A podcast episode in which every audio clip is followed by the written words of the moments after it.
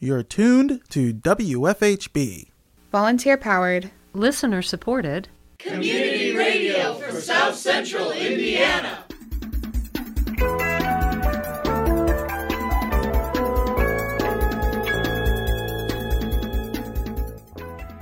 Good afternoon. Reporting remotely for WFHB, this is Benedict Jones.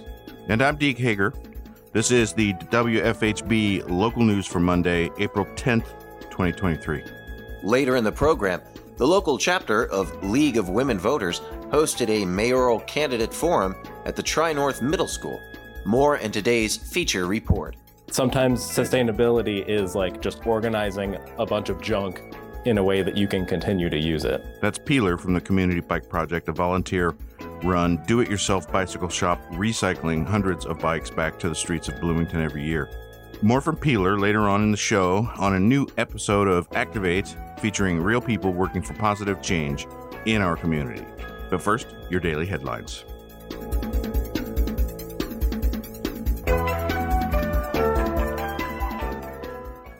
On April 6th, at the second Monroe County Election Board meeting of the week, County Clerk Nicole Browne gave an update on early voting. As of 11:45 today, 134 voters had taken advantage of early and in-person voting at election operations. The total number of ballots that have been requested by mail and have and were mailed out is 197.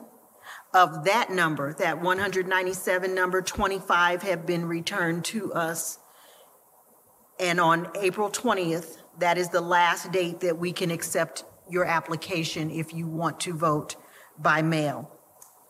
We have received two email requests for overseas ballots that we honored, and both ballots have been returned. I want to make you aware of a couple of dates, or actually several dates. April 13th is the day that travel board begins for confined voters those voters caring for confined voters at a private residence or voters who have disabilities. They may vote by absentee mail at their the voter's place of residence or their place of confinement. April 14th at noon is the deadline for filing pre-primary campaign finance reports for primary candidates, and this would include unopposed primary candidates in those areas where no primary is conducted. Um, on April 22nd, 2023, and April 29th, 2023. Both of those are Saturdays, and there will be early voting on both Saturdays as required by statute, and those are the last two Saturdays preceding Election Day. Early voting ends at noon on May 1st, which is the day before primary election day, if you have not voted by noon on May 1st, you will report to your assigned polling site on May 2nd between the hours of 6 a.m. and 6 p.m. During public comment, local journalist Dave Askins asked if the election board could verify that they received a letter from Dave Wolfe Bender. Browne responded that she had not personally received a letter from Bender. She said she did get a letter from the IDS. What I can say um, is that shortly before today's meeting, I received an email from an IDS reporter asking if the election board was going to hear or discuss a letter that was issued by Mr. Bender. I searched my electronic mail. I have no correspondence that was received by my um, in my inbox prior to leaving for this meeting. I have been provided a letter. It is the first I am seeing the letter today from, if this is from Mr. Bender, it is the first that I am seeing it, and so I've not had a chance to thoroughly look through it or make any effort to authenticate it. Is that fair? Both board members, Donovan Garletts and David Henry, said that they had received a copy from Browne. County Attorney Molly Turner King shared that she received two letters that appear to be from Bender and his new lawyer. And if I may, Election Board, I received two letters this morning, um, shortly before this meeting. One is from two letters were forwarded to me this morning. One is from, um, it depicts that it's from Mr. Bender, and another is from an attorney uh, who is now representing Mr. Bender. Um, I can provide both letters to the election board. Um, as an update, since Mr. Bender is now hired a different attorney to represent him, I will send a copy of the letters that the election board has previously signed to that attorney. Um, I know that the election board has not had the opportunity to review these correspondence as everyone has just learned about them.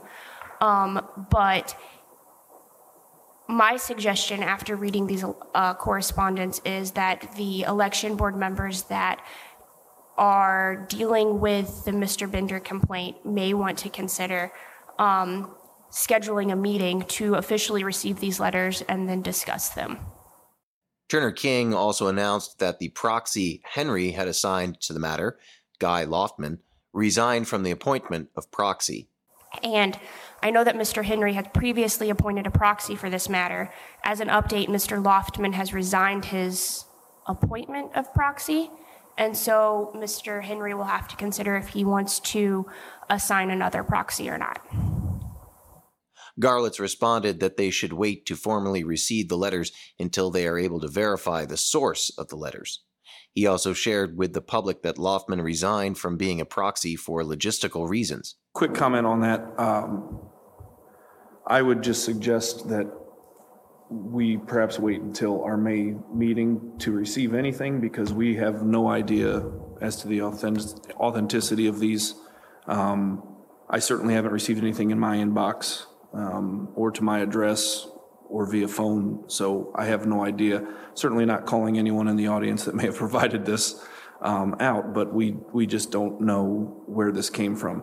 Um, Second thing, I, I want to note, and, and perhaps Mr. Henry is, is more than welcome to comment on this as well, but Mr. Loftman's resignation was not due to anything. There were, there was nothing tense between anybody, or uh, he didn't think I smelled bad or anything like that.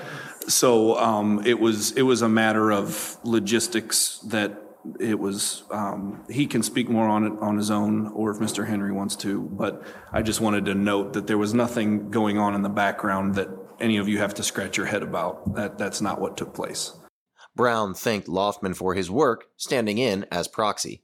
I do think it's a wonderful opportunity to thank Mr. Loftman for the service that he rendered to the election board in the role of proxy.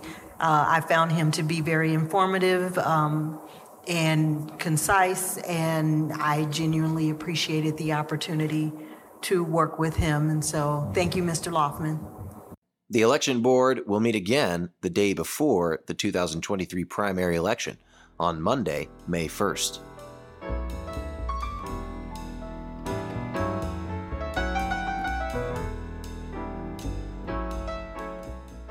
Last Monday, the local chapter of the League of Women Voters hosted a mayoral candidate forum at the Tri North Middle School. Bloomington mayoral candidates Susan Sandberg, Don Griffin, and Kerry Thomson all attended the candidate forum. They discussed affordable housing, homelessness, climate change, and their vision for the city if elected to the mayor's office. During her opening remarks, candidate Susan Sandberg, who currently holds a position on Bloomington City Council, discussed her credentials in light of the mayoral campaign. I'm Susan Sandberg, and I'm running for mayor with a vision to make Bloomington better, not just bigger. With rolled up sleeves, a heart for public service, and a proven work ethic, I can and will hit the ground running to make sure Bloomington works for you and for everyone. What I bring to this campaign for mayor of Bloomington is hands on, direct experience in local city government. As a 16 year member at large on the city council, I've observed the strengths and challenges of the two past mayors. I participated in the process and fiscal oversight for what is now an almost $230 million budget. I have established good working relationships with community partners and internal personnel. I know the problems that erupt when decisions are top down and plans are less than transparent. I've seen the drop in morale when the boots on the ground workforce, the personnel who keep the wheels turning at City Hall, are not listened to and respected for their expertise. Thank you. Kerry Thomson was the former CEO of Habitat for Humanity in Monroe County. Right now, she's the executive director of IU's Center for Rural Engagement. Thomson said her executive leadership would serve her well as mayor if elected. Hi, I'm Kerry Thomson. I am running for mayor because Bloomington is an incredible city, and we deserve a city government that is just as incredible. For 20 years, I was the CEO of Habitat for Humanity here in Monroe County. For the last five years, I have been leading the Center for Rural Engagement at Indiana University, where we are engaged with 87 different communities throughout the state. I have led at the top level of executive leadership for the last 25 years. I know how to bring people together, to collaborate on a vision that we can get behind, and then empower leaders to take that vision and implement a strategy that actually works. Together, we can create a better Bloomington for us all. Don Griffin was deputy mayor for the city of Bloomington from March 2021 until December of last year. He also owns Griffin Realty. Griffin touted his achievements during his opening statement. I was made for this. Redevelopment Commission in my 20s, vice president of the NAACP, co founder of the Black Democratic Caucus, creator of Bloomington Living Legend Award, president of the Redevelopment Commission, founder and president of Griffin Realty Holdings, one of the largest African American real estate companies, and deputy mayor for the city of Bloomington. Folks, I got you through a flood, a pandemic, and the Trump presidency. Uh, I don't want to sound braggadocious, but I really, really want to be your mayor. I've told you what I've done. P- please feel free to check out my website uh, and so that you can see the vision of the future. Believe in Bloomington. Each of the candidates were asked how they would alleviate the problems facing the city's unhoused population. Griffin said that a collaboration between the county and the city would be essential in addressing the housing crisis working with the county, working with the city. We can't point fingers at each other anymore, right? No one, the, the public does not know who's in charge and, and how they can uh, receive help. One thing I've proposed, I want this uh, center, uh, a housing center, that, uh, that you can have counselors there uh, to take care. You know, someone can come in, no matter where they're at, and uh, whatever their need is, and we can direct them to to opportunities within the community. And maybe that starts uh, at, with folks that are unhoused and need mental health opportunities. But it, then maybe we're helping them find a habitat house, you know, three years later. But they've got the same person, the same counselor that helps, and it's something that uh, the HAND department and the uh, Bloomington Housing Authority, I think, would be in charge. It will be a, a uh, community facing proper uh, project. Sandberg agreed that partnerships and collaborations would need to be a key element to address homelessness. She brought up the Heading Home initiative through United Way and other community partners as a step in the right direction. The issue of homelessness is very complex and we have a rich array of local nonprofit organizations who are providing assistance for low income, no income individuals in the community. And in many respects, our issue with homelessness is one of capacity. Uh, and for the city of Bloomington's role in all of this, again, it comes down to partnerships, collaborations, working carefully with the boots that are already on the ground. We have a remarkable effort that is uh, that started actually with the uh, United Way and the Community Foundation and Heading Home that is headed up by Mary Morgan and Tatiana Wheeler. They're doing amazing work in partnering, doing research, uh, trying to do everything possible to analyze the gaps in housing here in our community, trying to give us advice and information about how best to fill those gaps. And basically, the role that the city of Bloomington plays is one to assist in the funding. Uh, we were uh, a funder along with our county colleagues, and we will continue this effort, but we must analyze how much more can Bloomington absorb by way of the capacity. We are an attractor for other people from other communities uh, because of the array of wonderful nonprofit services we have here. We want to keep that effort up, but we also need to do more with uh, other options. We have a Stride Center in our community, which is a wonderful diversion program. A lot of new things have been added, but can we do more? Yes, we can. Thomson said the way to solve this crisis is by building more affordable housing. She also reiterated the values of the Heading Home Partnership. So, when we talk about the unhoused, let's just start by acknowledging we're talking about human beings, not a group, not a problem. We're talking about humans. And the challenge with the unhoused and the way that we solve that problem of not having housing is by having housing. Mary Morgan and her team at Heading Home are working on a Built for Zero uh, plan. That is commendable. This is about partnerships, and the mayor's role is incredibly important because the mayor is one of the most powerful conveners that a community has. And getting people together to figure out how to make homelessness, rare, brief, and non repeating, is critical to our community. It's also important that we stop looking at ourselves as an island and acknowledge that people are coming here for services. We need to figure out how we can partner with others in the region and share best practices and see what kind of resources we might be able to either help them secure what do we know about that they might also be able to tap or create shared services. In the same vein, moderator Laura Rusk, a student at IU's Maurer School of Law, asked all three Democratic candidates what their first step would be to address the need for affordable housing. Sandberg responded first.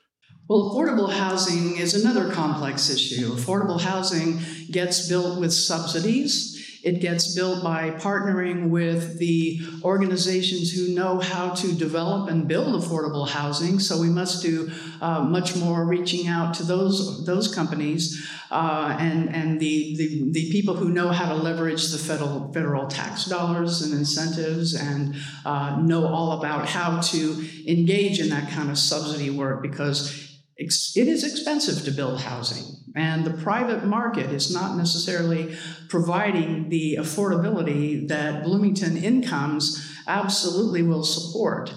And so, the city of Bloomington, in our development, we have to take a look at our zoning codes. We have to make sure we're incentivizing the right kind of housing development that is not necessarily market rate, brand spanking, shiny new, but we also need to focus on paying attention to the housing stock we already have. We need to protect and preserve it. We need to make sure that the city is doing everything to accommodate uh, more affordability within our housing stock. It is a major challenge. It's one that we've been struggling with ever since my first time on the city council. Uh, if it were easy to do, we'd have a lot more of it coming online. So we must continue to partner, collaborate, work with the people who also have the skills and ability to bring the housing projects to our community that the people can actually afford. Then, Thomson responded by acknowledging the complexity of the housing crisis. She discussed her five point plan on housing. Housing is one of the most complex issues that any community can face. And especially since 2009, our country has seen a new way of dealing with housing. As, some, as one of those people who is really good at creating affordable housing, I will tell you that there is no one silver bullet. And that's why I have a five point housing plan on my website. We need to look at multiple channels for creating the housing that we need. We need to look at zoning and making it transparent so that we don't have builders who have $250,000 of changes at Plan Commission because those changes get passed on to the homeowners or the renters. That's where that cost goes. We need to activate some of the buildings that are being underutilized. And that will take a complete inventory of what we have in existence and where the vacant space is to determine whether or not we can activate that for housing. Build partnerships and collaborations, and especially take that 2020 housing plan, housing study that we did off the shelf, and write an implementable plan of action that our community can get behind. Griffin then offered his views on affordable housing. He agreed that the 2020 housing study would need an update. Griffin discussed the missing middle, the new Hopewell neighborhood, and annexation. So uh, I too would take that housing uh, study that was done in 2020 uh, off the shelf because it would be on my shelf as deputy mayor. And if you turn to the second page, it would say that I was uh, on the steering committee uh, and that is what we've been using to get our 1,400 affordable housing units over the last six years. Um, so that's that's the first thing that I would do. I'd also look at the missing middle, which that's also something as the deputy mayor I've been looking at, and that's finding opportunities that are already within our community. First, with properties that the city owns, um, such as the Hopewell Center, which is a property of the, of the Hopewell, uh, which is the uh, hospital, which we're planning to get 1,100 plus units, and a majority of those being affordable. Uh, there are opportunities uh, in areas that are underutilized, and we've already had the uh, the planning department, utilities. Uh, those folks are looking at those maps right now to determine how many more houses we can get within our current city limits. And then we need to look at annexation. I'm just going to say it. We need, we need to look at annexation to get more uh, opportunities for affordable housing, either a voluntary or the way we're going right now. Thank you. The full candidate forum is available on CATS Community Access Television Services. To watch or listen to the forum, you can visit catstv.net. The primaries will happen on May 2nd, and the election will occur on November 7th. Stay tuned for more coverage of the mayor's race on the WFHB local news.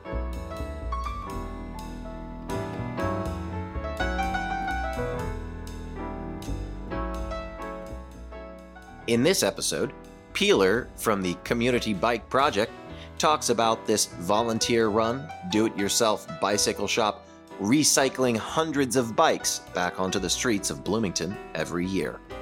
We turn now to the latest edition of Activate on the WFHB local news.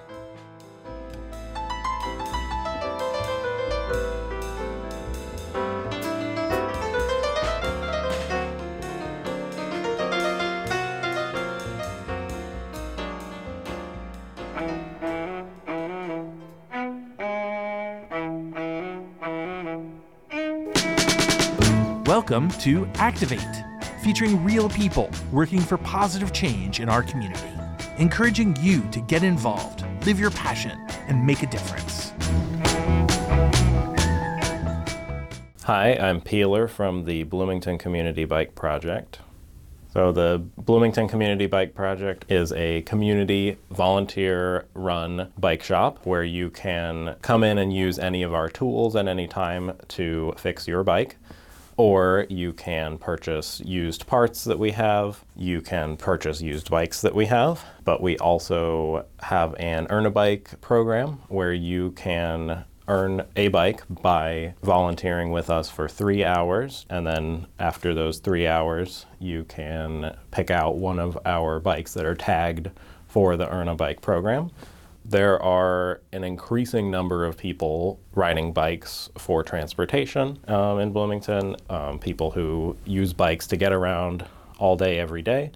And it's really important for us to have regular uh, sessions when people can repair their own bikes um, because you just can't always afford those repair services or you can't always access um, tools yourself or the space to work on the bike yourself. Uh, sometimes it can also be like fixing something tonight rather than waiting a couple days for it. And when you got to get to work tomorrow, you got to get to school tomorrow.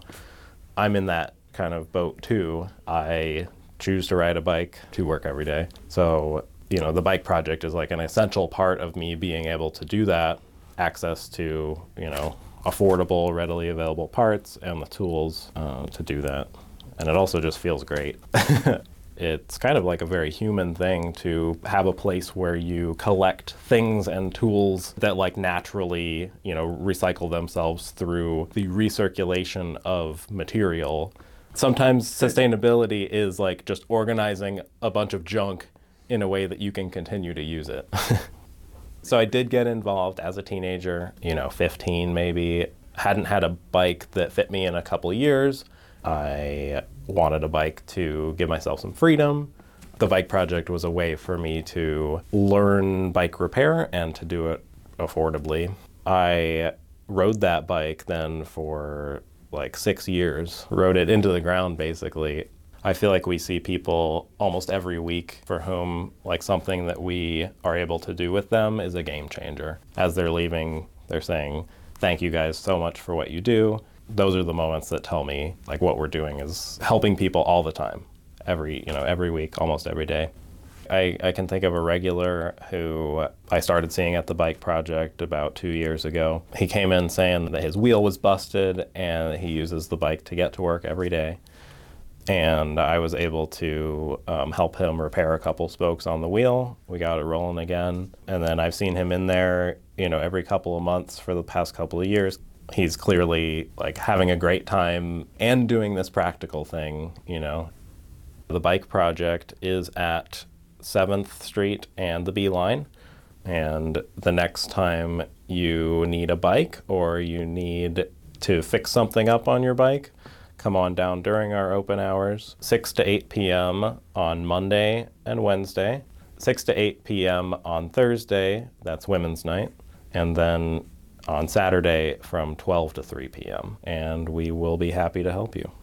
We do always need more volunteers, so if there is anyone who is interested in bikes, we would love more regular volunteers. You know, that's kind of what helps us really keep the doors open. Check out our website. Our website is btownbikeproject.org. Again, I'm Pealer from the Bloomington Community Bike Project, Bloomington's volunteer run do it yourself bike shop. You've been listening to Activate True Stories from friends and neighbors who stand up for what they believe in. Activate is a partnership between WFHB and the City of Bloomington Volunteer Network, working together to build a strong, healthy, and engaged community. With production support from students in the media school at Indiana University. You can learn more about volunteer opportunities in the WFHB listening area online at bloomingtonvolunteernetwork.org. That's bloomingtonvolunteernetwork.org.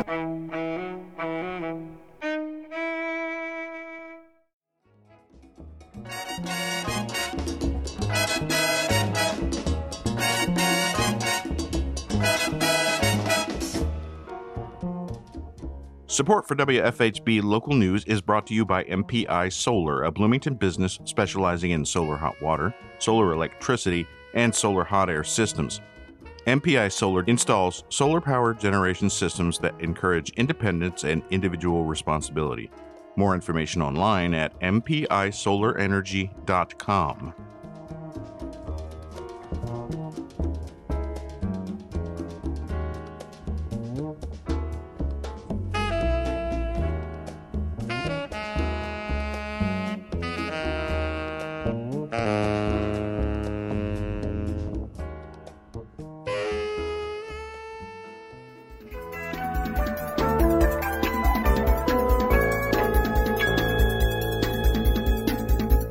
listening to the WFHB local news on WFHB Community Radio. Our news is written and reported by volunteers working to provide local news, cover local issues, and strengthen our local community. We invite you to participate. You may submit questions, comments, and story ideas to news at WFHB.org You can become a WFHB local news volunteer by attending new volunteer orientation. Feel free to check out the WFHB local news archive at WFHB.org to find newscasts, individual stories, and catch a live feed of the WFHB local news. We are local, longer,